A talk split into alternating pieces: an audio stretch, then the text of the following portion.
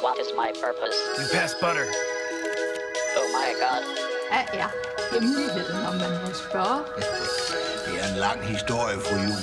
Der har ved Gud ikke været lutter lavkage og dans på roser. Let's go see if we can make this little kitty purr. Oh, look, I have a mask helping me, too. Yeah, welcome to the club, pal. Finish him.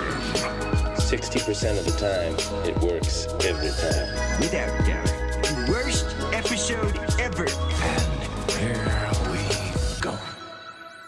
Velkommen til øh, række 8, til øh, Afsnit 92. afsnit 92 lige præcis. Ja. Vi har ikke lige kunnet time det med, at det her skulle blive afsnit 100. Nej. Der var lige sådan lidt øh, sociale adskillelser og sådan noget alt muligt, der gjorde det lidt sværere i, i 2020 at, at lave lige så mange programmer, som man måske kunne have ønsket undervejs. Og heller ikke lige så mange film, faktisk, at, at anmelde nødvendigvis. Nej. I hvert fald ikke de typiske, vi tit har med på programmet, altså dem, der er lidt større blockbusterfilm og sådan noget.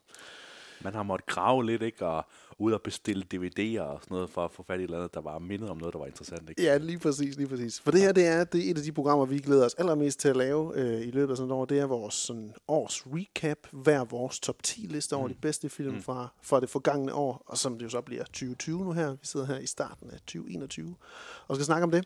Øh, I år, der, øh, der, ja, du ved godt, hvad der er på min top 10, Jens, gør du ikke det? Du har været inde og, og kigge på Letterboxd. Ja, altså altså se, hvad der står på Letterboxd i hvert fald, ja. Ja, okay, super. Jamen, det har jeg også på de nogle år, der har vi jo været lidt mere sådan, aha, har du det? Oh.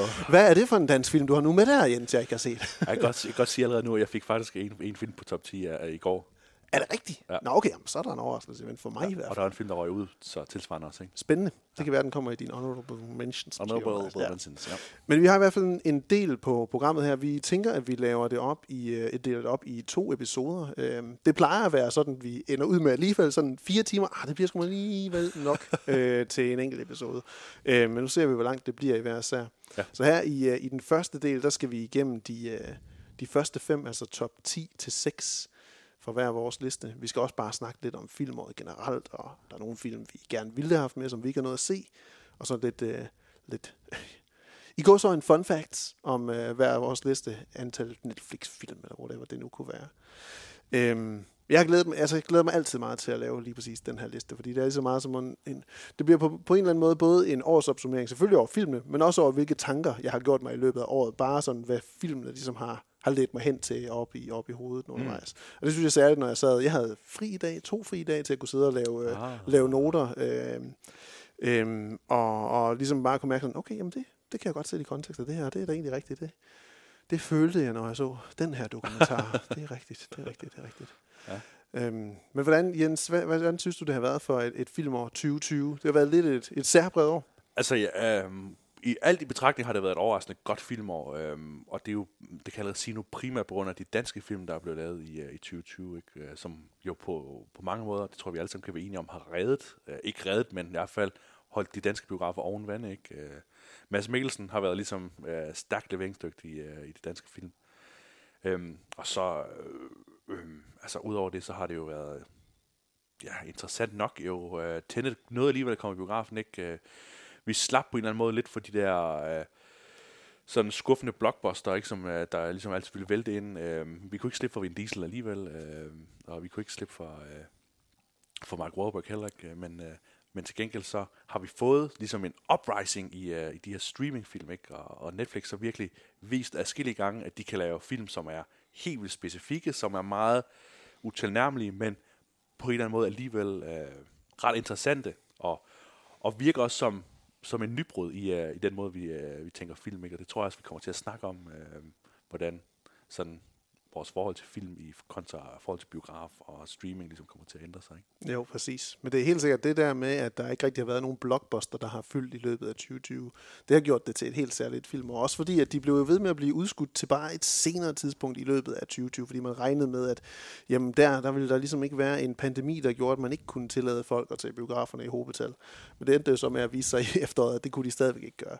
Så de, de blockbuster, der ligesom endte med at komme og endte med at tage chancen, det var jo, ja, altså Tenet, nærmest den eneste rigtig store blockbuster i løbet af 2020, der rigtig kom, der udkom i biograferne, mulighed for at se biograferne. Ja. I hvert fald her hjemme i Danmark. Jo, det var lidt en anden serie i USA, hvilket det stadigvæk også er.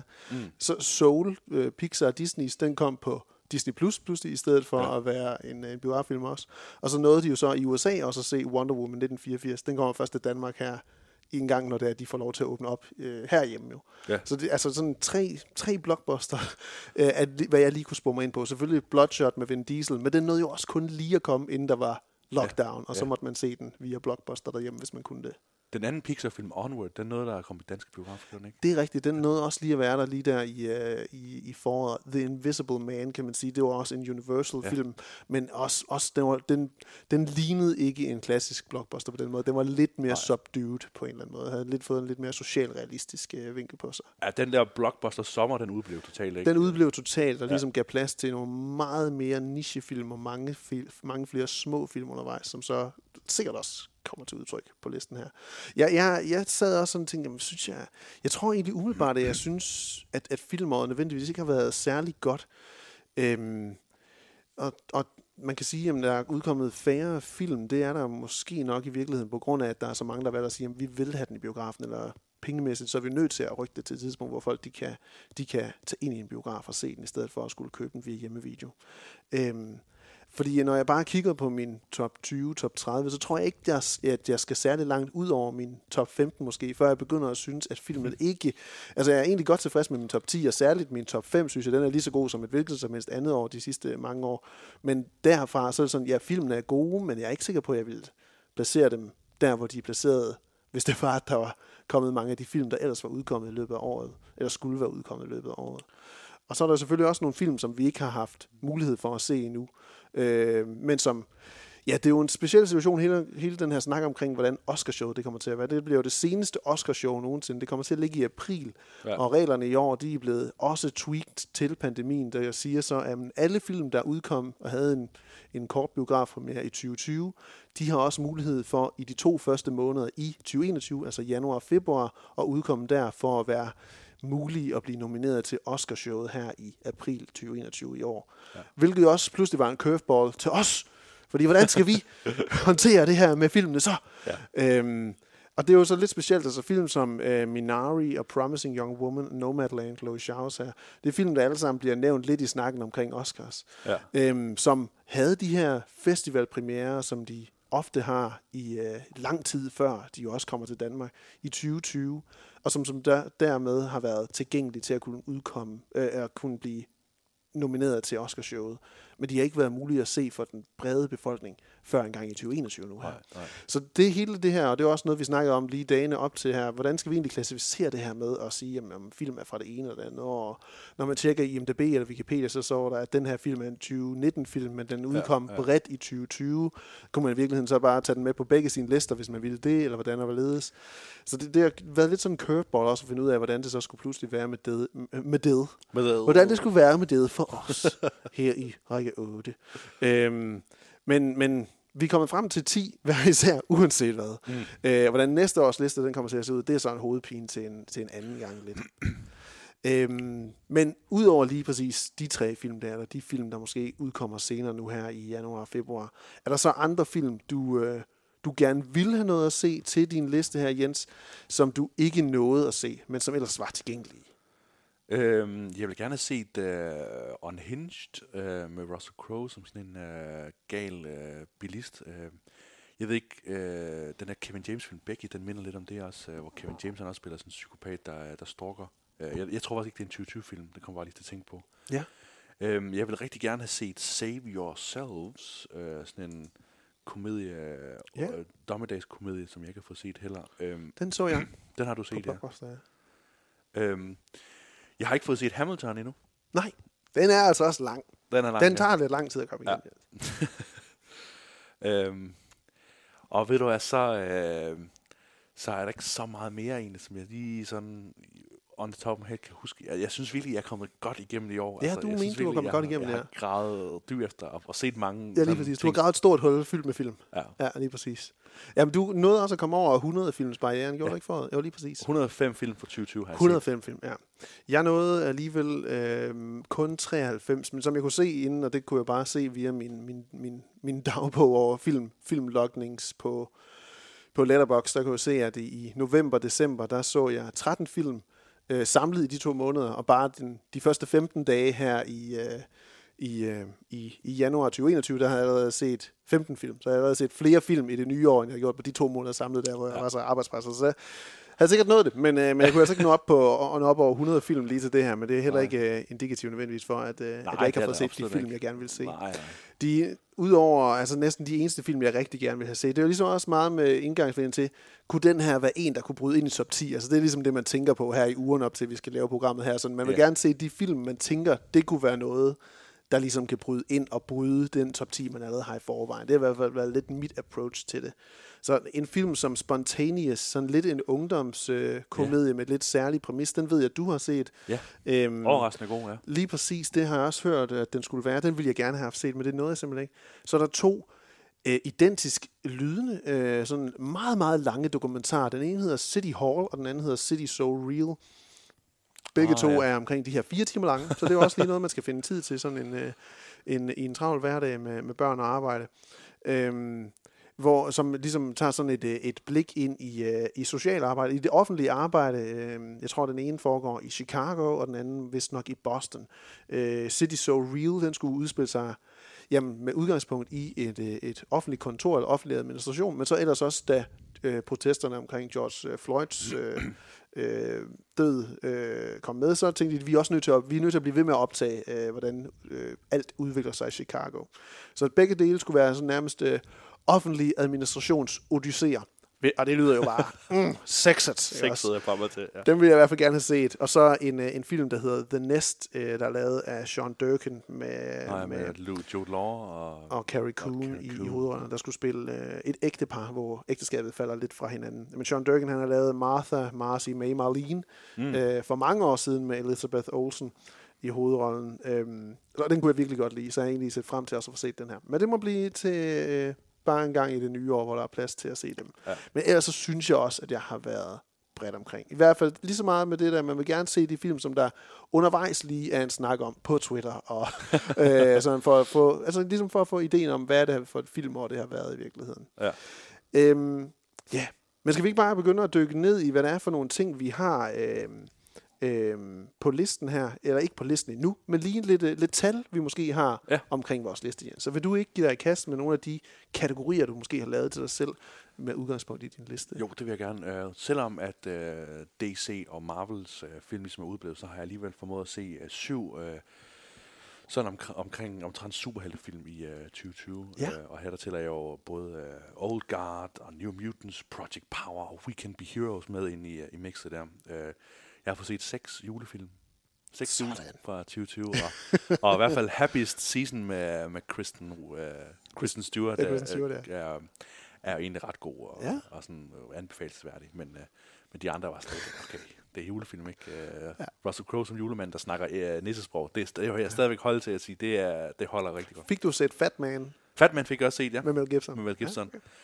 Det er ret skuffende. Altså, det er sådan virkelig alvorligt uh, take på sådan en meget, meget, meget, meget underlig præmis. Altså, Nå. uh, man har hele scener med, hvor man ser, hvordan uh, uh, julemanden ligesom har overgivet sin uh, f- fabrik til uh, USA som sådan en våbenfabrik lige pludselig. Ja, Og så står der nisser, som selvfølgelig ikke har navne, men numre, og tager det meget alvorligt med hele processen om, at de skal lave våben til øh, den amerikanske regering. det lyder som noget, uh, South Park har skabt det der. det lyder som South Park, som episode. South det Park synes jeg virkelig. Ja. Ja. Øh, syv danske film, øh, 23 Netflix-film, 23 Netflix-film. og øh, 24 film med kvindelige instruktører, kunne jeg tælle mig frem til. Sådan Ja. Ud der. af de 105. Stærkt. Jeg har faktisk også præcis 24 kvindelige instruktører, Hey. øh, har jeg set. Og det, det sjove med det lidt, det var, at jeg i 2019, jeg, lige, jeg gik bare lige ind og se, hvad var tallene egentlig for de samme kategorier i 2019, som jeg havde lavet der. Der havde jeg set 23 film, så jeg var lige sådan, Nå, og så opdagede jeg bare, at en film, jeg havde set, det var af øh, den dokumentar, der hedder Time, af en, der hedder Garrett Bradley. Så tænkte jeg, "Nå, men det er en mand. Og så gik jeg lige ind sådan, så læste jeg et Wikipedia-entry, hvor der også stod sådan, When she met Rich Fox, og så, hæ? Og så kunne jeg se, at Garrett Bradley var en kvinde. Og så var jeg så pludselig oppe på 24, og jeg var sådan, ah, det var lidt ærgerligt, at det ikke var præcis samme tal. Fordi antallet af Netflix-film, det er 33, jeg har set i år. Lige sådan som i 2019, også 23, eller 33 Netflix-film. Så har jeg set øh, fem ikke-engelsksprogede film. Jeg har set øh, 23 dokumentarer, øh, hvor jeg i 2019 så 22 dokumentarer. Øhm, jeg har så ikke lige talt, hvor mange gange jeg var i biografen i 2019, men det er sandsynligvis omkring de 20, som plejer at være den gængse, jeg plejer at kunne, kunne øh, få sat mig afsted i biografen. Men i, 20, i 2020 har jeg altså kun været i biografen syv gange. Simpelthen. okay, ja. Ja. ja. Så det er jo øh, lidt mere trist øh, tal nedad ja, der. ja. Men det er jo penge sparet til, til hjemmefronten, så kan man sige. Ja, ja. Og jeg har lige bestilt mere hjemmetræningsudstyr, så jeg er godt og trist som 30-årig. jeg skal have mit eget hjemmetræningssæt. Sådan en... Øh, hvad hedder det, sådan en elastik, man kan sætte op i dørkarmen og trække i, og lige så præcis. trække, ja. Og så samtidig også en pull-up bar, som man også kan sætte i dørkarmen, så man kommer slet ikke til at kunne komme igennem døren. også fordi jeg kommer til at hænge der svedende. Man har ikke lyst til at gå igennem heller. Har ikke lyst til det? Nej.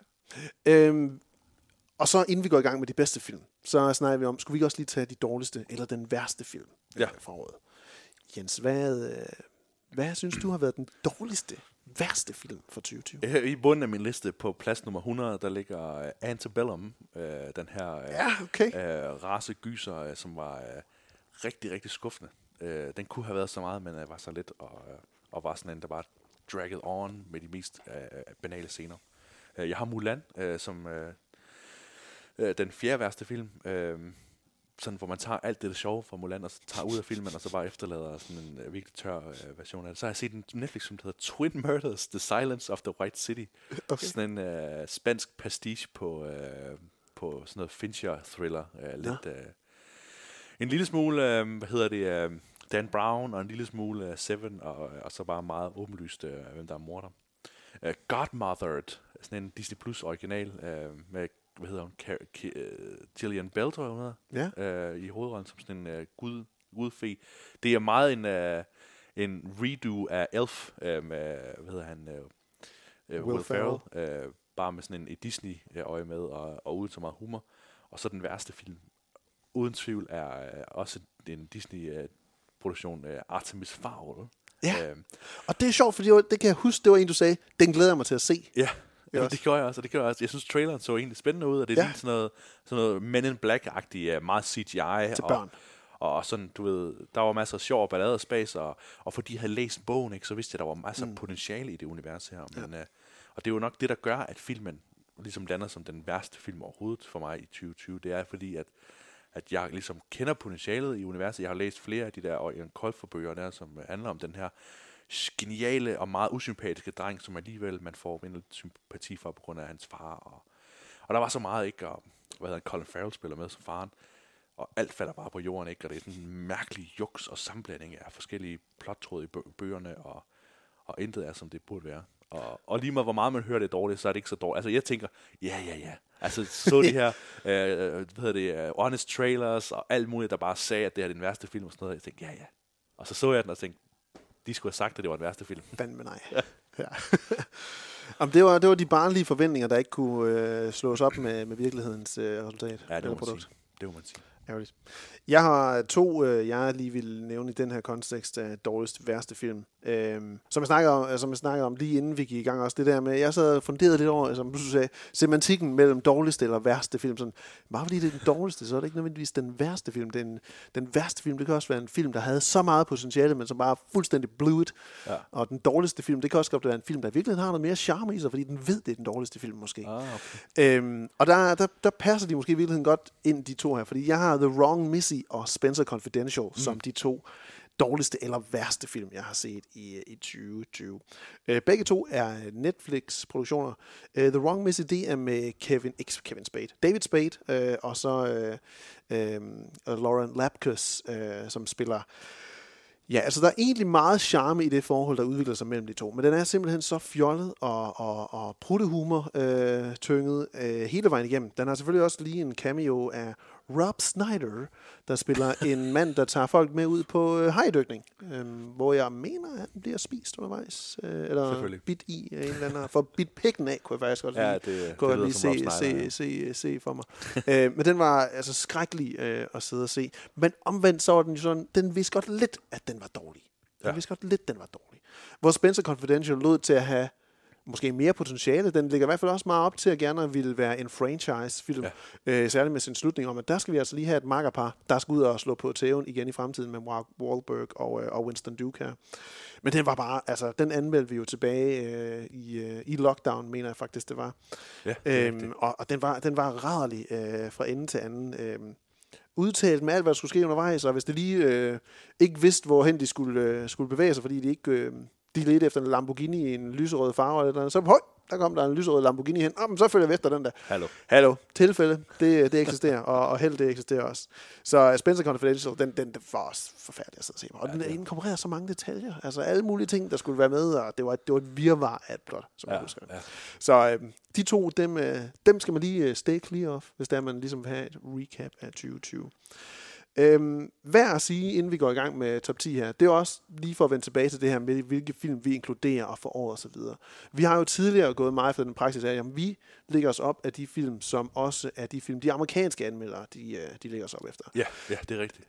Det er bare som om, at de amerikanske distributionsstudier og så videre, de ikke rigtig tager hensyn til de, der er meget Jens Dreby og William Jensen i række 8. Det er egentlig pisse irriterende. Øhm, Ej, ja, det kunne de godt ikke. De kunne, altså, nu hvor der alligevel ikke er nogen biografer i USA, der åbner, så kunne man fandme godt bare prøve at distribuere det så bredt ja. som overhovedet muligt. Ikke? Og Worldwide VOD. I det også. mindste over til Blockbuster, ikke? så Ja. betaler man 30 kroner for at se Nomadland. Ikke? Eller Ja, lige eller præcis. Det er, det er uhyggeligt frustrerende, at det skal blive ved med at være sådan en hemsko for at kunne lave præcis det program, øh, man gerne vil lave, rigtig gerne vil lave. Ikke? Ja. Øhm, og også fordi vi vil selvfølgelig vi vil gerne kunne fremhæve nogle film, som, som I kan, kan sætte jer efter at have lyttet til programmerne her, og prøve at finde og se selv, hvis I ikke allerede har set dem, og, og se om I måske er enige med os, eller forhåbentlig ja. synes også er nogle gode film. Ja, det er det. det, er Det er jo også et element i det her. Vi vil gerne anbefale nogle ting, som, som lytterne også kan, kan finde og, og. Ja. se efterfølgende. Øhm, men når det så er sagt, så har vi jo så ikke film som Little Women med eksempelvis. Øh, Det var en film, vi anså som værende en 20, nej, 2019-film. Ja. Øhm, selvom den havde dansk premiere i, øh, i marts, tror jeg faktisk det var, eller lige inden også nedlukningen, den fandt sted. Ja. Eller måske var det faktisk den 23. marts, noget, og den nåede ikke engang at få premiere i biograferne. Det kan jeg faktisk ikke engang huske. Øhm, men så det, det gør bare, igen snakken om der, jamen, hvornår udkom filmene, det er lidt sådan en, en løs forbindelse afhængig af, hvad, hvad ens indgangsvinkel til sådan nogle lister her er. Havde du Parasite på din liste sidste år? Ja. Nej, nej, jo, det, jeg, havde den, jeg havde den på min letterbox-liste, men jeg tror ikke, jeg havde den med ah, i vores program, fordi nej, det netop var samme indgang til det der med, lad os prøve Ja, at tage ja, de ja. film ud, som man måske ikke er i stand til at se på det tidspunkt der. Ja. ja, den havde jo haft premiere, eller hvad, for sådan en forpremiere i, øh, i Danmark i 2019 i hvert fald. Jamen, så havde, jeg, så havde jeg den med som en 2019-film. Ja. Det er jeg ret sikker på. Ja, det er rigtigt, den havde premiere der i julen. Kan det ikke Ja, passe? lige præcis. 25. december. Lige præcis, ja. Lige Og præcis, så, havde, så havde jeg den med på min liste. Ja. Men øh, når det så er sagt, lad os springe ud i, øh, i vores top 10 til 6, Jens. Mm. Hvad er din 10. bedste, den 10. bedste film, du har set fra Den 10. 2020? Den 10. bedste film, jeg har set, det er en film, jeg har købt på DVD fra laserdisken.dk. Øhm, Det er sponsorkroner lige i lommen. ja, det er simpelthen sponsorkroner. Men, øh, ved du hvad, det er det, der er problemet, ikke? som du siger der med, at øh, hvordan fanden får man set de der film, der er så gode, som de skulle være. Og øh, det her det er en film, som i, øh, den hedder Bacurau, øh, brasiliansk film, øh, som øh, blev udgivet i Brasilien i 2019. Øh, og jeg så den i går, og øh, den kom ind... Øh, Sådan. Kom ind på min liste, øh, styrtende ind på min liste, fordi ja. den er så, øh, så vild uh, en film at se. Altså, den minder rigtig meget om en anden film, jeg også har på min liste. Uh, det er svært at forklare, hvad det er, men altså, sådan overordnet set, så det der sker, det er, at vi får ligesom præsenteret en, uh, den her brasilianske by, Bacurau, uh, som er en by fyldt med uh, nogen, man godt kan sige, ikke er Guds bedste børn. Uh, Ja. Der er ligesom en, et, et godt mix af kvaksalver og prostituerede af alle køn, og øh, folk, der ligesom har været serie, eller hvad hedder det, øh, snimorder og sådan nogle ting, som bor i den her by, og har det egentlig ret godt. Øh, det vil så sige, at øh, de lokale politikere, de ønsker ligesom at gøre hvad som helst for at, at undgå, at den her by ligesom øh, klarer sig, så derfor klarer byen sig så ret meget selv. Så langt, så Asterix Obelix, ikke? Og, øh, og derfra skal jeg ikke ligesom afsløre, hvad der så sker, men, men øh, man kan ligesom se på plakaten, at Udo Kier er med, ham her, den, den tyske skuespiller, som blandt andet blev født i øh, Lars von Triers Riget, og, Ja.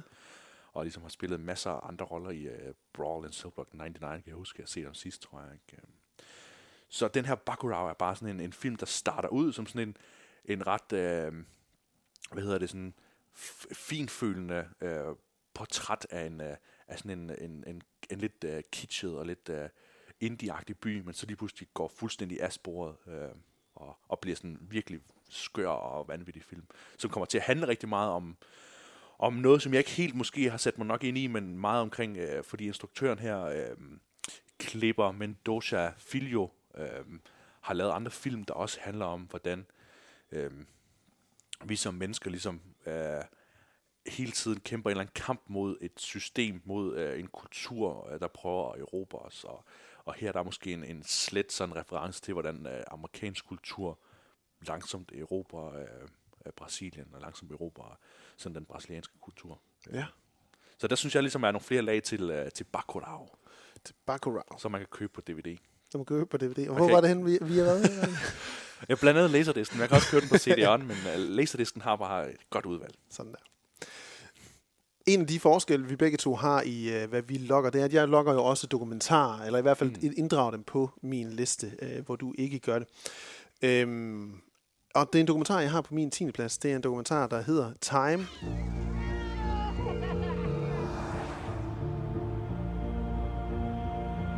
This is Sybil. Then again. Where you at? No, we don't have anything. All righty. Thank you so much. My twins will be 18 next month. They have absolutely no idea what it means to have a father in their house, what fathers even do.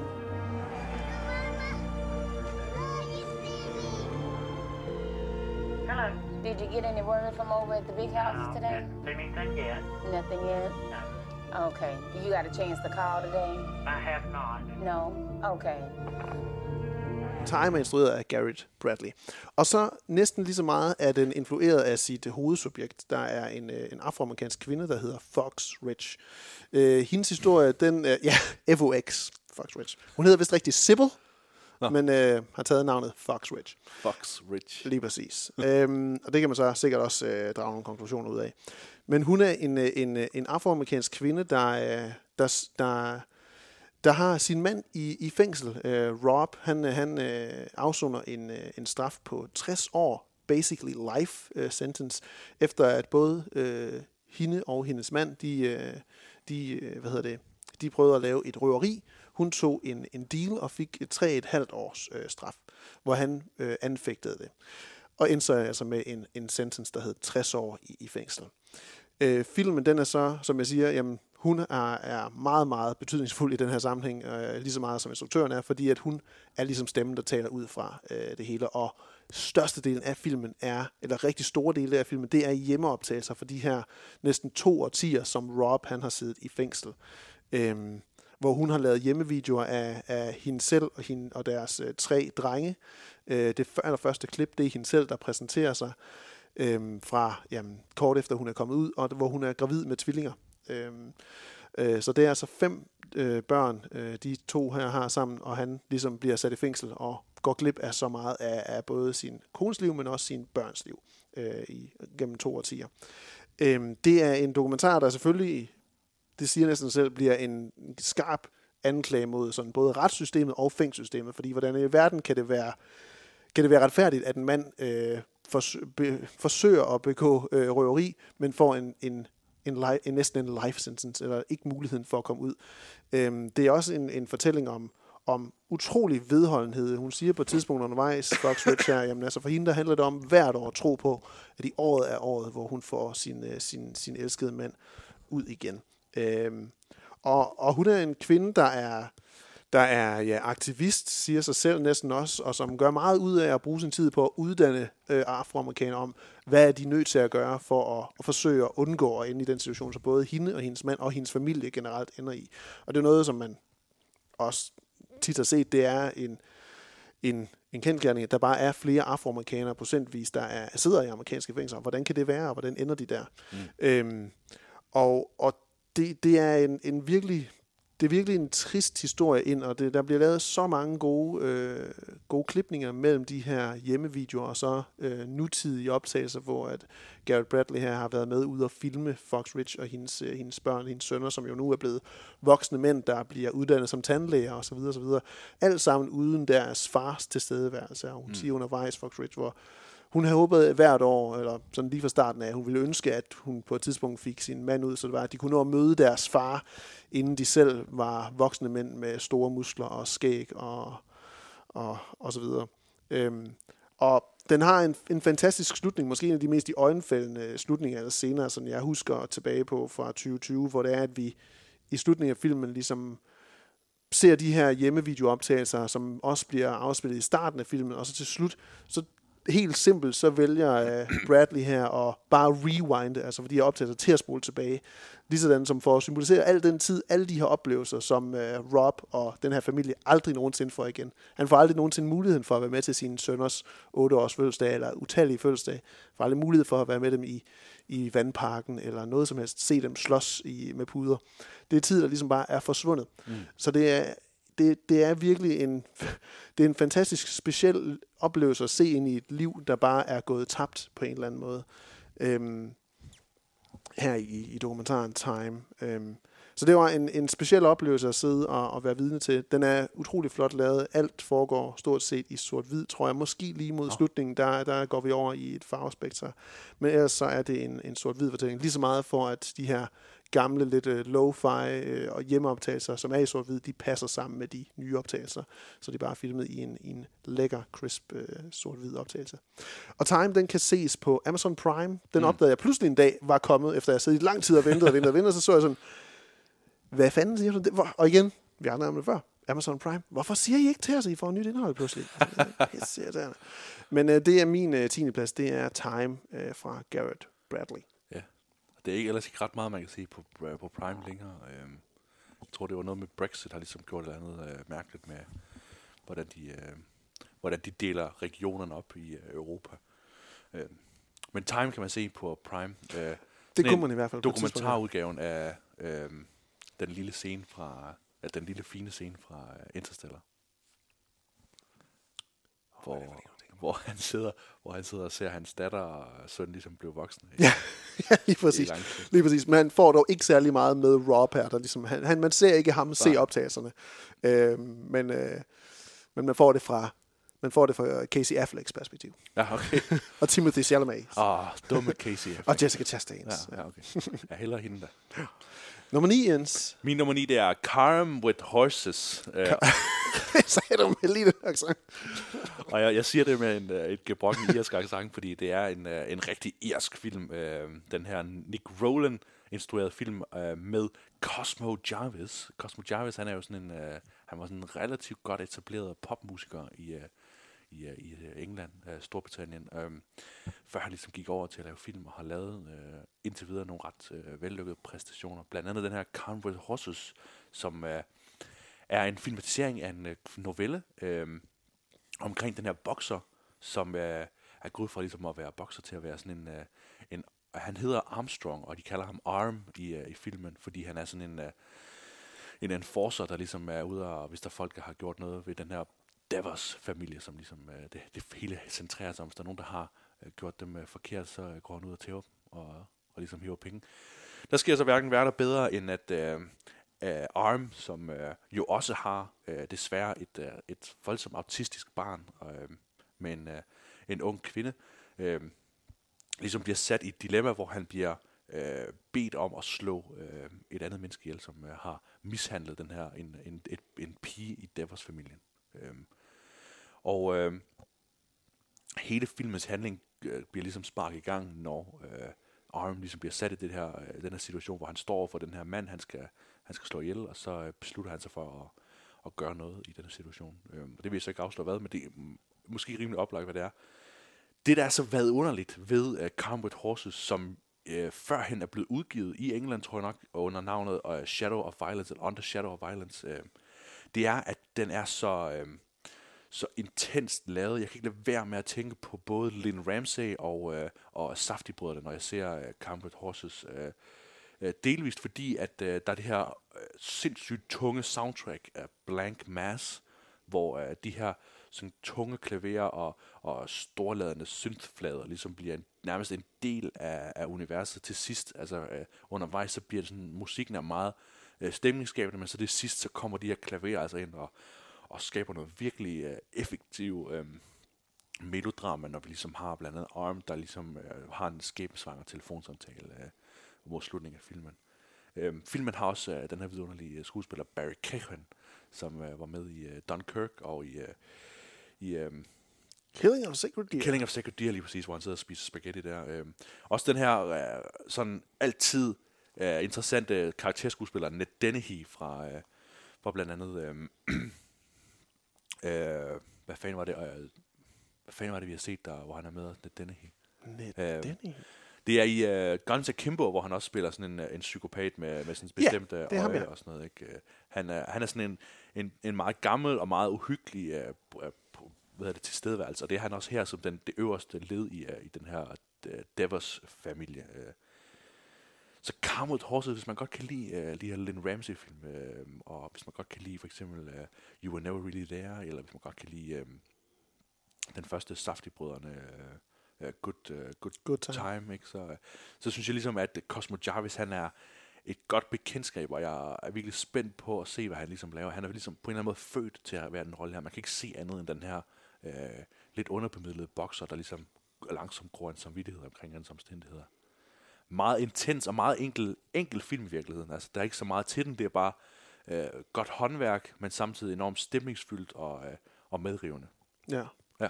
Og det var en af dem, jeg gerne ville nå at se, men det er noget, jeg dame bare ikke lige har fået set øh, for dig. Altså, nu er jeg two for two af, det, af dine film, jeg ikke har set. Og Baccarat, det var, det var så den, der kom ind ja, lige præcis i Ja. går til allersidst. Øhm, Calm with Horses. Og det kan man se på Blockbuster. Det kan man se på Blockbuster. Ja. Min nummer 9, den er også let at finde. Den kan nemlig findes på Disney+. Plus. Det er øh, Pete Doctor og Kim Powers' Soul, der har nappet 9. pladsen. Det er jo ikke så længe siden, faktisk i den øh, seneste episode, Række 8, vi snakkede øh, om øh, Soul og anmeldte mm. den også. Så jeg vil ikke nødvendigvis gå alt for meget i detaljen med den nu her. Øh, men Soul, det var jo virkelig en, eller er virkelig bare en film, der er skabt her, som beder os lidt om at stoppe op og tage en, en dyb indånding en gang. Øh, på den måde, så kan Soul nærmest være en terape- helt terapeutisk oplevelse, er jeg, er jeg overbevist om. Øh, vi snakkede lidt om, hvordan den her midtersektion i filmen ikke rigtig, øh, altså, altså næsten risikerer at tabe en undervejs, hvor det er, at vi går over i lidt en, en velkendt trope omkring body swapping mellem vores hovedkarakterer, øh, men hvor jeg også argumenterede for, at det ikke sikkert, at slutningen af filmen måske ville være så effektfuld, hvis ikke vi havde haft hele den her lidt langtrukne midtersektion, som det kunne føles som. Øhm, og, og det er bare en fantastisk slutning, vi får undervejs i, øh, i Soul. Øhm, det er virkelig også, igen, som jeg også siger i den øh, foregående episode, en, en følelse af oven på sådan et år her, der, hvor det er, at Soul ligesom kan gå ind og sige, jamen prøv, at- prøv at tænke på de ting, du så har fået med ud af, af 2020, eller hvad end du lige kommer fra på en eller anden façon, Ja. øhm, og prøv at værdsætte det i, i, i den tråd. Øhm, animationen og figurerne i filmen her, det virker også til at være sådan, nærmest en ny gren af, hvad man kan øh, rent teknisk. Og det spiller utrolig godt sammen med den her visualisering af det her astrale plan, hvor sjælen den lever i filmen. Og det er særligt de to sekvenser, sådan lige kort efter int- intro-akten, øh, og, så, øh, og så slutningen igen, hvor vi befinder os lige præcis i den her verden. Øhm, hvor det der i hvert fald jeg følte, jeg følte også, jeg følte også, at du følte, øh, var, var sådan de stærkeste sekvenser fra, fra Soul. Ja. Øhm, det er en drømmende virkelighed, som vi alle bare godt kunne have, have godt af at sætte os ned og lytte til at se på, men som jeg godt kan forstå, i øh, følge nogle kommentarfelter i hvert fald, godt kunne være lidt et drag for dem, der ikke ligesom giver sig hen til, hvad for en type film det her er. For det er ikke bare en Minions eller en Trolls film, hvor alt går mega hurtigt og synger glade sang og blitz, blitz, blitz, blitz, klip, klip, klip, og farver, farver, farver. Det forlanger, den forlanger lidt mere involvering af dig. Øh, men Soul, det er også en film, der belønner dig lidt mere der, tror jeg. Det synes jeg i hvert fald, jeg kan sige ovenpå at have set Minions og film som Trolls eksempelvis. Det er lidt en anden type film, vi får her med Soul. Så det er min 9. plads, og den kan som sagt ses på Disney+. Ja, det er lige før, det er den mindst børnefilm, de har lavet. Mindst børneagtige film, de har lavet. Ja, det vil jeg næsten sige, ja, lige præcis, ja. Jeg fik jo ja. set Wolfwalkers, nu kommer det lige på siden. Jeg kunne, jeg kunne egentlig meget godt lide den, også Ja, til trods for, for det Ja, det jeg godt se. ja. Musikken selvfølgelig Soul, lige sådan som jeg skulle til at sige i Wolfwalkers, den er også sublim god. Øh, Både med den her drømmende øh, elektroniske score af Trent Reznor og Atticus Ross. Det jeg troede, de skulle lave en Pixar-score til en Pixar-film nogensinde. Øhm, og så også selvfølgelig øh, jazzmusikken, der er også øh, vejer tungt undervejs i filmen. Det, er- det spiller rigtig godt sammen med de forskellige sekvenser, der udspiller sig her. Ja. ja. Jamen, den er god, at der er nogle rigtig gode øjeblikke i, uh, i Soul, eller Shale. Øhm, jeg nåede, øh, det, det er sjovt, jeg kom til at tænke på, at øh, hver gang, at øh, jeg kan huske, at de to gange, hvor biografen ligesom er lukket ned i 2020, der har jeg, har jeg bare sådan nærmest i refleks været inde og bare købe en billet til en eller anden film. Første gang, det var en dansk film, der hed Kød og Blod. Øh, Det var ikke særlig god. Men anden gang, det var også en dansk film, som hedder Shorta. Øh, og den er rigtig god. Og den ligger på min 8. plads.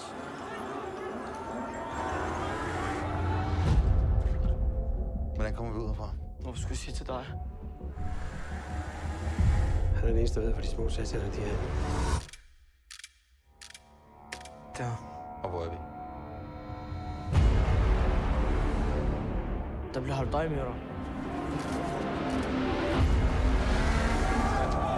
Vi er nødt til at lade ham gå. Det er for farligt. Vi skal ingen steder. Nu må du hellere holde hånden over de chakaler, end at beskytte dine egne kolleger. Vi skal passe på hinanden. Ja, så overlever vi sgu ikke. Vi er bare nødt til at vide, om vi kan regne med dig. Det kan man ikke se nogen steder endnu. Øh, Nej, det er lidt vildt. Den nåede, men, og den kom i biografen i efteråret og kørte ligesom jo frem til øh, ja, december må det have været, jo ikke også, hvor biografen er lukket ned igen.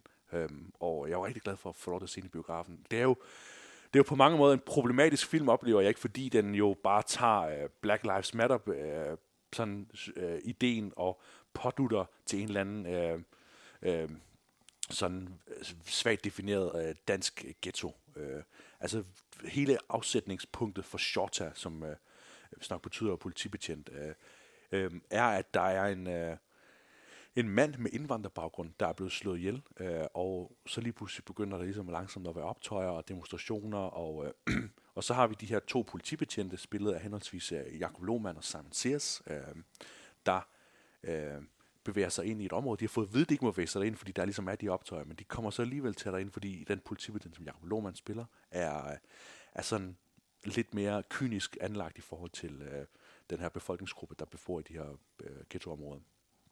Og vi får både bekræftet, men vi får også ligesom modbevist hans, øh, hans holdninger i løbet af filmen.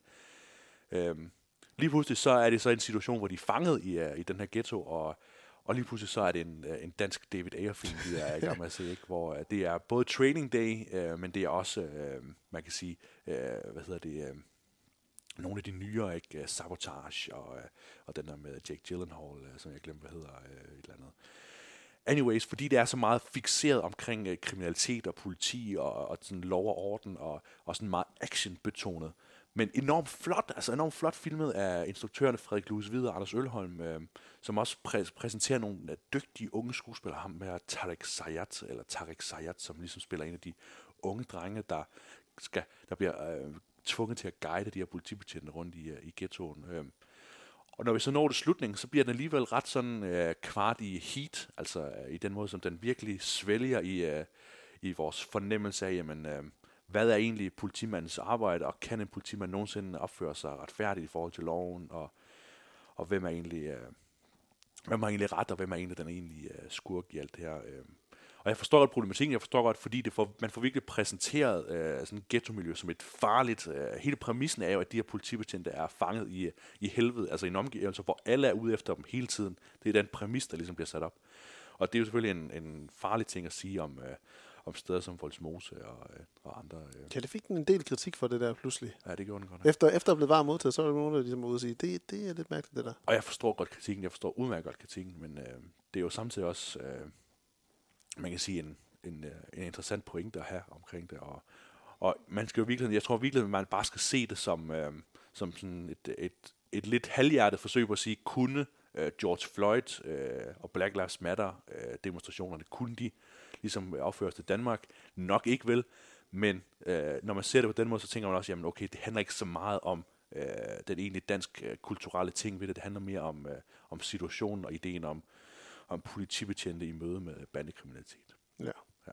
Shorts, den ville jeg også så gerne have set, men den lige, lige præcis, du var så den, der nåede at få købt billetten der, hvor jeg ikke gjorde det, inden det var, at lockdown den kom igen. Og desværre så er den jo ikke nået at komme på streaming endnu, men øh, forhåbentlig så går der da ikke alt for længe, inden den øh, bliver mulig også igen. Og det var da lige præcis rigtigt. End of Watch, det var den der David Ayer, Watch, Jake ja. Gyllenhaal film. Ja. Det er præcis det, ham og Michael Pena, de bliver fanget i en, det er så et meksikansk område, hvor de så skal ja. skyde sig ud, eller på en eller anden måde overleve den trælse situation, de kommer derfra. Ja.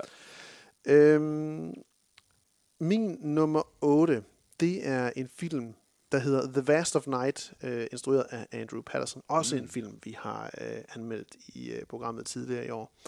Det er en lille film, lille science fiction film, men med stor charme og mystik. Øhm, jeg er en sukker for veludførte long takes, og det er der altså masser af Ja, det er i der. The Vast of Night. Det er, så vidt jeg lige husker, kan læ- kunne læse tilbage i sin tid, da vi, da vi anmeldte der, en film, der er lavet på under en million dollars, måske endda næsten 600.000 dollars af Ja. Andrew Patterson her. Øhm, hvilket er imponerende, fordi det er en super lækker film at se på. Han får meget, rigtig meget ud af ikke særlig mange ting, og selvfølgelig også de her mange long takes, det gør produktionsprocessen måske lidt kortere. Men det, også betyder, men det betyder også, at skuespillet det er nødt til at være top-notch, og det er det altså virkelig her for Jake Horowitz og uh, Sierra McCormick, der spiller henholdsvis øhm, telefonoperatøren Faye og, øh, og radioverden, øhm, hvad hedder han, Everett. Mm. Øhm, hele handlingen den udspiller sig i en sådan lidt lille søvnig by øh, i New Mexico, en fiktiv by, øh, tilbage i 1950'erne. Øh, linguaen, den, eller sproget, det er også øh, ud af den tid, og det, det hele, det spiller utrolig godt overens med hinanden. Øh, den her motorbådsmund, som øh, Jake Horowitz, han tillægger Everett som en radiovært, den er vildt fascinerende at sidde og følge, følge med på, og mens Faye, ja. hun bare går forbløffet ved siden af øh, noget, vi lige sådan kan være, kan være forbløffet af. Øhm, men der er altså særligt de her øh, lange, virkelig veludførte long takes. De bliver virkelig brugt ved at...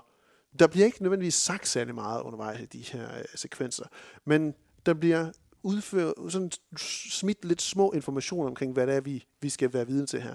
For det er en film, der ligesom giver indikation på, er der måske noget andet derude? X-Files.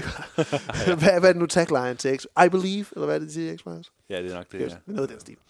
Øhm, hvor det er, at vi, vi følger en aften, hvor hele byen er samlet til et øh, basketball, en basketballkamp i den lokale sportshal, hvor at Faye så skal tænde og sidde og arbejde ved telefonopera, øh, hvad hedder det, switchboard, Mhm. omstillingen, øh, mens Everett han skal dække øh, radioen. Øhm, og der opdager Faye pludselig i et af de her long takes, at der er en lidt særlig skrættende lyd, som hun ikke har hørt før. Jeg så en, en Anatomy of a Scene med instruktør Adrian Patterson, hvor også siger, at det, de ville forsøge at skabe, det var en lyd, som man aldrig havde hørt før i, i Ah, filmverdenen. Øhm, det kan godt være. det kan da godt være, at de lykkes med det. Det er i hvert fald en lyd, som stikker ud for publikum og siger sådan, det lyder ikke som noget helt naturligt, der kommer der. Og det lyder ikke bare som frekvensstøj. Øhm, og det bemærker øh, Faye også her, og begynder ligesom at tjekke, tjekke forskellige, personer om, hvad er det noget, I oplever, og, og får nogle lidt febrilske opkald også fra en dame, der vil have, at politiet skal komme, og der er noget på himlen og et eller andet, og så videre. Og det får så øh, Jake, hvad hedder det, ikke Jake, øh, Everett involveret også, hvor de kommer til at snakke med en, der måske har set noget engang, hvor han var udstationeret og var med til at dække noget for regeringen. De bliver sendt rundt til en gammel dame, der læser en besked op, som hun tror er modtaget fra nogen, som kan få folk i en trance. Og, og det hele, det ligesom kører mod et voldsomt stort klimaks. Og jeg er ikke nødvendigvis helt sikker på, at filmen den helt bærer sin slutning så stærkt som alt, der løber derhen til. Men den er bare imponerende flot lavet på ikke særlig mange midler, øh, med virkelig vel øh, udført skuespilsarbejde og kameraarbejde. Og selvfølgelig både den her scene ved øh, omstillingen med Faye, men også særligt den her scene, som er blevet snakket meget om, også af andre anmeldere, hvor det er, vi går fra altså det her et long take fra omstillingen hos Faye og kører hele vejen igennem byen, igennem simpelthen sportshallen og ud til, til, øh, til Everett's radiolokale på den anden side af sportshallen, som var lavet med en knæk på en, øh, en, øh, en, en lille, hvad hedder det, øh, racerbil, som han kunne køre afsted på, og så ellers køre afsted med et kamera i hånden, eller mounted til sin, øh, til sin go-kart. Øhm, så The Vast of Night, den kan ses på øh, Amazon Prime. Det er den bedste mysterie sci-fi film for 2020, hvor der selvfølgelig ikke har været så mange af dem, synes jeg. Mm. Øh, men der, tidligere så har der været bravende store øh, spektakler, eller Blade Runner og Gravity og Arrival. Her er den bare lidt mere minimalistisk og skåret helt ind til sådan en unik oplevelse for, for to personer. Vi var også frekvens nu. Eller er det Ja. Oh, Jens, hvad er det? Så er vi tilbage lige efter uh, et, uh, et, en lyd, som, aldrig, som man aldrig har hørt før på linjen. Nej, vi plejer at have rimelig styr på det med lyden der. Men der var altså lige noget, vi ikke havde hørt før der. Men vi kom lige fra min nummer 8, The Vast of Night, meget Ups. apropos. Og så går vi videre til din nummer 7, Jens. The Ja. Vast of Night, den kan igen ses på Amazon Prime. Din nummer 7? Ja, min nummer syv, det er øh, en, øh, jo, altså ret meget i forhold til de amerikanske øh, udgivelser, en, øh, en 2019-film, men øh, som jo havde ret meget omtale, øh, på grund af, at den blev lukket ned, fordi den skulle opildne til vold. Det er selvfølgelig The Hunt, jeg snakker om. Ja.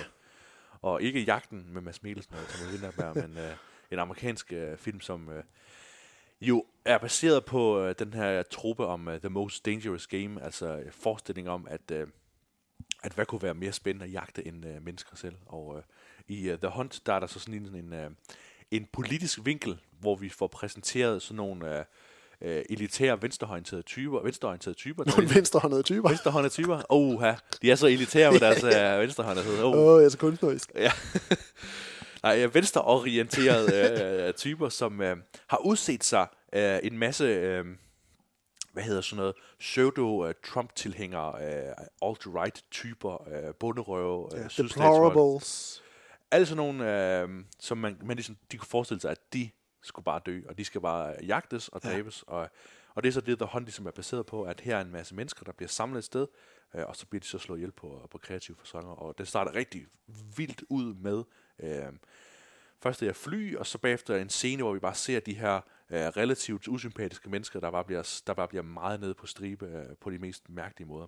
Øhm, lige pludselig så får vi så Betty Gilpin ind som hovedrollen i filmen, øh, som den her ressourcestærke, øh, no bullshit kvinde, der ligesom øh, har øh, tricksene i ærmet, og kan godt ligesom spore sig ind på, hvad de her øh, åndsboller, de er ude efter. Og den måde, som The Hunt ligesom udvikler sig, øh, er tydeligt noget, som man kan mærke, er øh, Damon Lindelofs værk. Øh, Damon Lindelof har skrevet filmen, det er Craig Sobel, der ligesom har instrueret den, som også har lavet Z for Zachariah.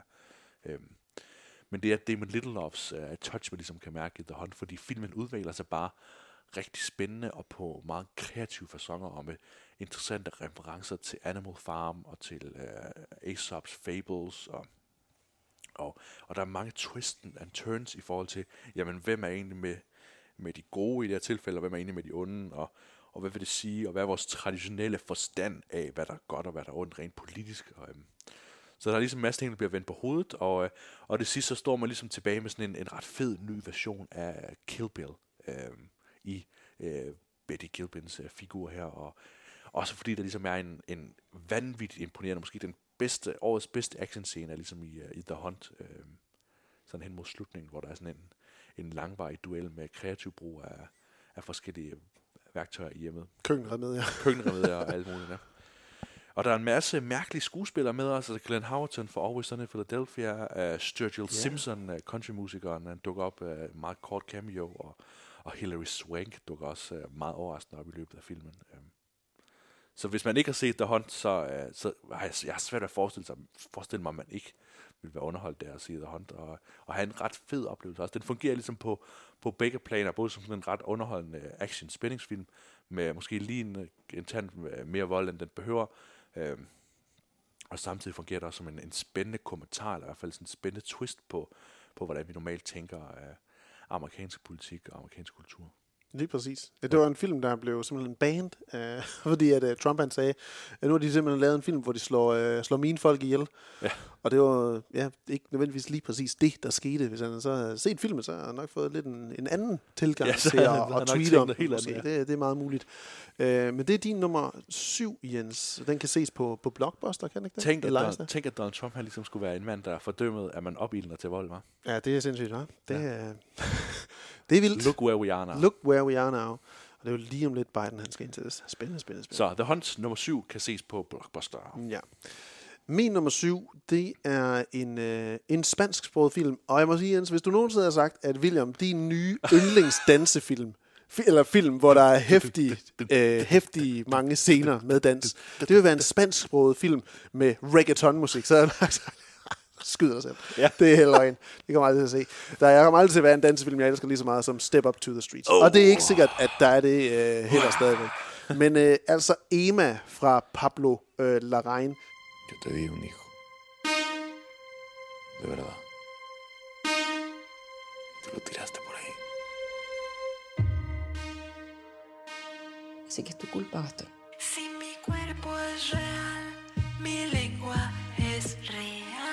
Culpa que no hayamos podido soportarlo. Como la cara a tu hermana. Det er, det er en spansksproget film med et utroligt tungt reggaeton øh, øh, musik soundtrack. Ja. Og den er sindssygt fed. Den er simpelthen bare så fed. Øh, I filmen der følger vi øh, øh, Gael Garcia Bernals øh, kuninstallationsperson øh, øh, Gaston og Mariana di Girolamo, øh, der har titelrollen øh, som Emma. De er et par. Emma, hun er lidt en, øh, en kunstnerisk danserinde, og, og Gaston her, han er ligesom kunstneren, Mm. mm. som øh, hun er med til at udspille vis, visioner. I filmen, der er, øh, og det var en film, jeg jo egentlig fik anbefalet af dig også, Jens, i sin tid, øh, der, øh, der følger vi det her par, som i starten ligesom får vi at vide, at de har måttet øh, opgive en adoption af en, øh, af en større dreng, ikke af en, et barn, men har måttet opgive adoptionen af en dreng, fordi han har gjort noget ganske forfærdeligt. Øhm, derfra så oplever vi så ligesom lidt et, et forholds sammenbrud her mellem øh, Emma og Gaston af forskellige årsager. Men mest af alt lader det til at være, fordi at Emma hun gradvist oplever, at hun ikke længere har kontrollen over sit eget liv. I hvert fald sådan, som jeg ser det. Hun, øh, ja, hun, hun, hun på en eller anden måde bliver lidt ud på en rejse for at genvinde øh, sin egen kontrol over livet. Og det er noget, der bringer hende i clinch med, med mange traditionelle normer omkring sex og ægteskab og moderskab og kvindens rolle generelt. Øh, det kommer særligt til udtryk i løbet af filmen, hvor vi ser hende påtage sig en, en flammekaster og gå ud ligesom og brænde øh, ting af i, i bybilledet. Det er et køleskab eller et, et gyngesæt. Ting, som man ligesom kan sige sådan, det kan måske symbolisere noget i virkeligheden af, hvad de er, hun ligesom gør oprør mod gennem det her, de her, øhm, de her, hvad hedder det, aktioner, hun gør med den her flammekaster. Øhm, for at vende tilbage til musikken, så er musikken, jeg hader reggae, og reggaeton, det kan jeg simpelthen ikke lide. Dansk reggae og reggaeton, endnu værre. Men det spiller bare sindssygt godt i filmen her. Vi har nogle fantastisk forrygende dansescener. Lorraine, han bringer øh, øh, de Girolamo rigtig ofte øh, meget centreret i billedet. Og, øh, og karakteren i det hele taget er meget, skuespilleren i det hele taget er meget centreret i billedet. Men det gør bare tyngden omkring Emma og hendes performance endnu mere stærk nærmest. Og vi har hende virkelig in our faces virkelig, virkelig ofte.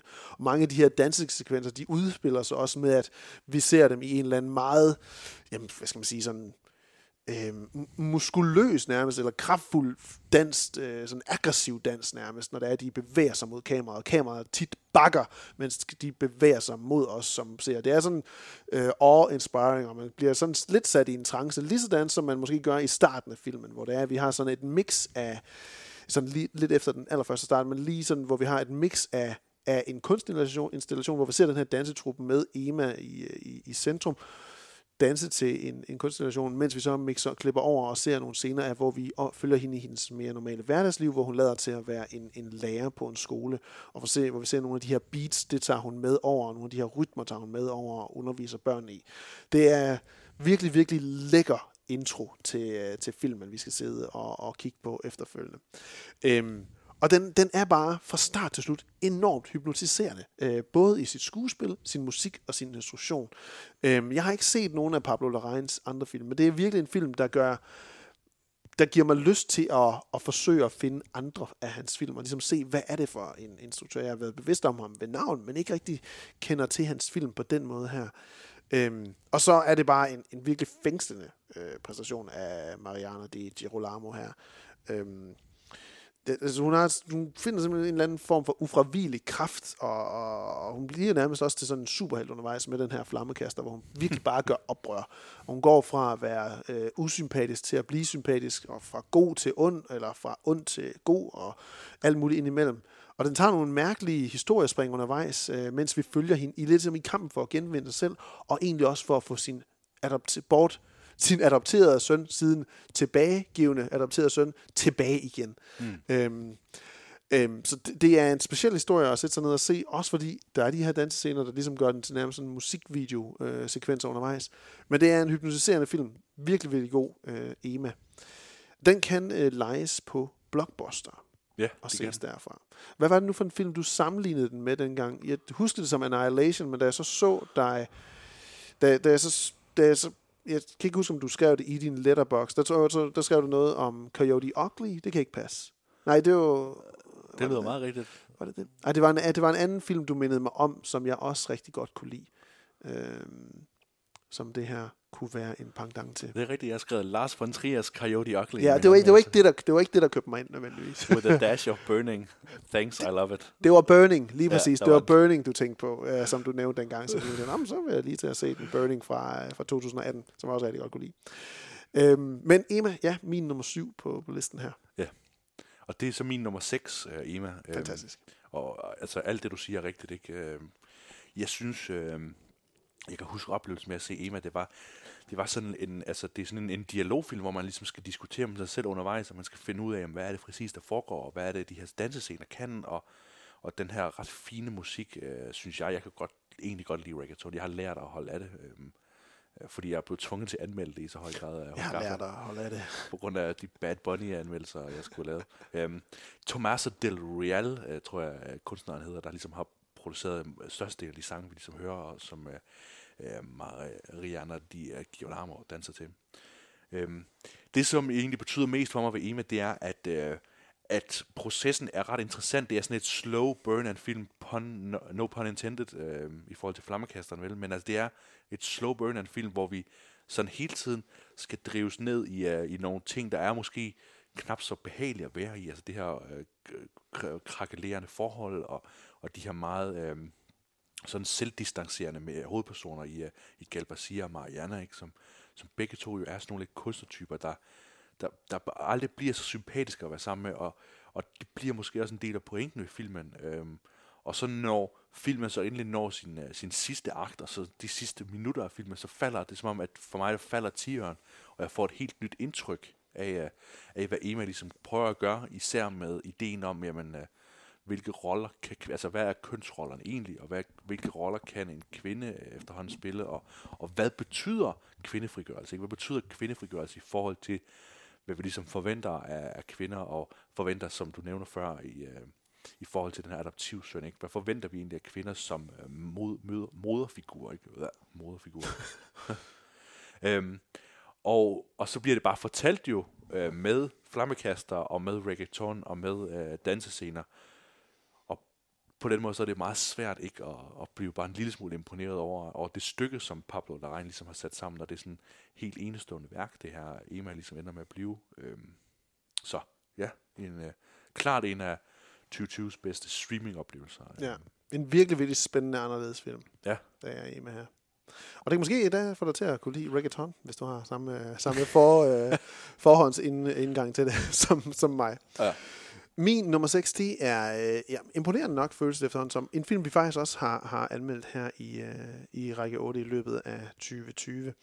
Øh, det er Bad Education, en øh, HBO-film instrueret af Corey Finley.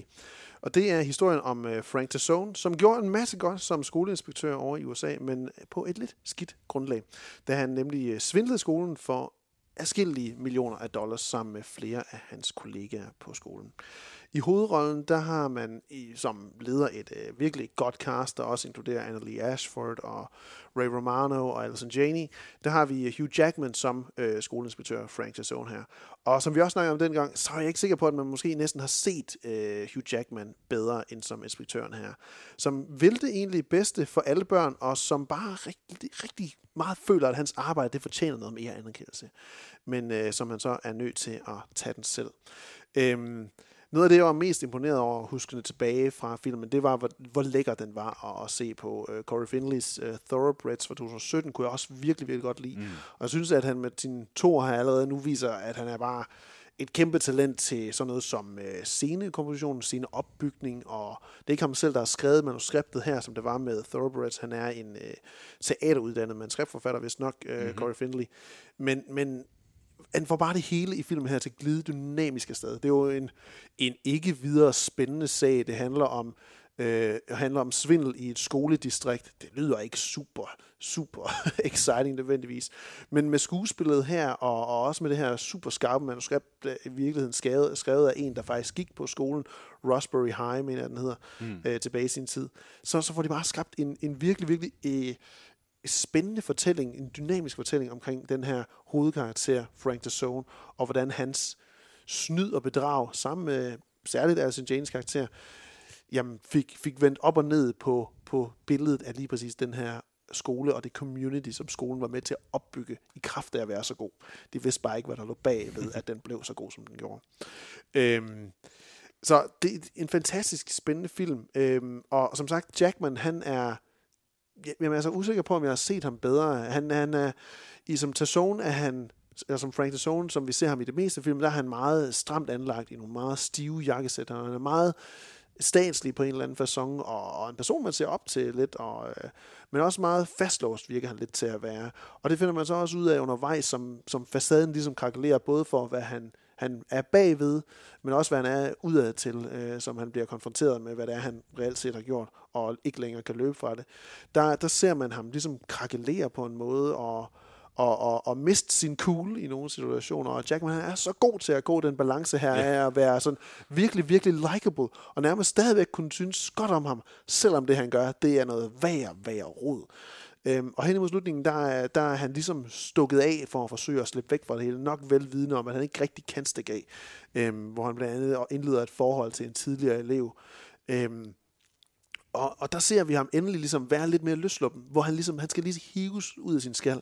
Men der ser man ham i en, i en opknappet polotrøje og, og, og danse, og, og, og Hugh Jackman, han fremfører, han får lige, lov til at danse lidt. Det er jo godt øh, for, for musicalman Hugh Jackman her. Ja. Øhm, og der er han endelig ikke lige så fastlåst i sin persona. Han får lov til lige i et glimmer øh, at være sig selv.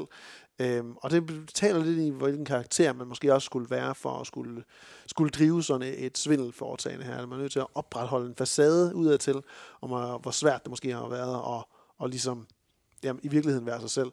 Og dermed ikke sagt, at det var grundlagt for, øh, hvad hedder det, at det var ordentligt at gøre, som de gjorde her. Øhm, men der får han lige muligheden for at, at være lidt fri, inden han så bliver fastlåst og fanget på en lidt mere fysisk øh, eller virkelig måde i, i fængslet. Øhm, så Bad Education, en af de jamen, første film, øh, der er kommet ind og ligge i min top 10, eller sådan en, der har lagt der lige siden den faktisk øh, udkom, tror jeg. Ja.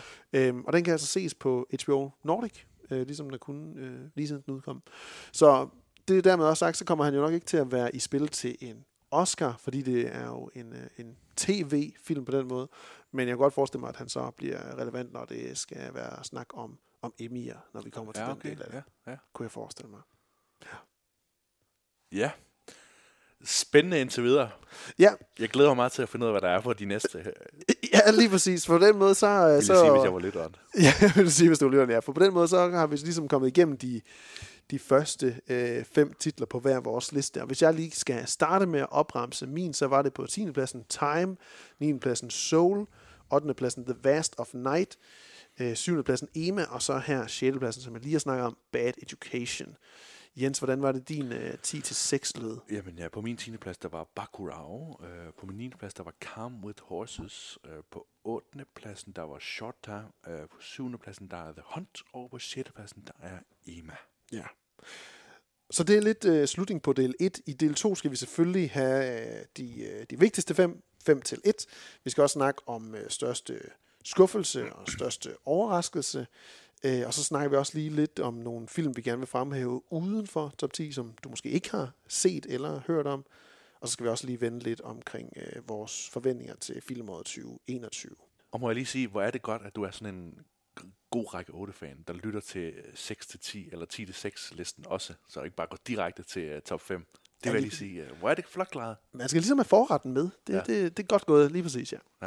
På iTunes, Spotify, Podimo, eller hvor end du finder din podcast, kan du lytte til en lang række af række 8-programmer, omhandlende alt lige fra film og tv-serier til gaming og teater. Når du finder os på iTunes, må du meget gerne give programmet en rating og eventuelt skrive en anmeldelse. For så hjælper du nemlig også os, også os, os det er bare os, med at finde nye lyttere og komme ud til et bredere publikum. Jeg hedder William Benderup Jensen. Og mit navn er Jens Dreby.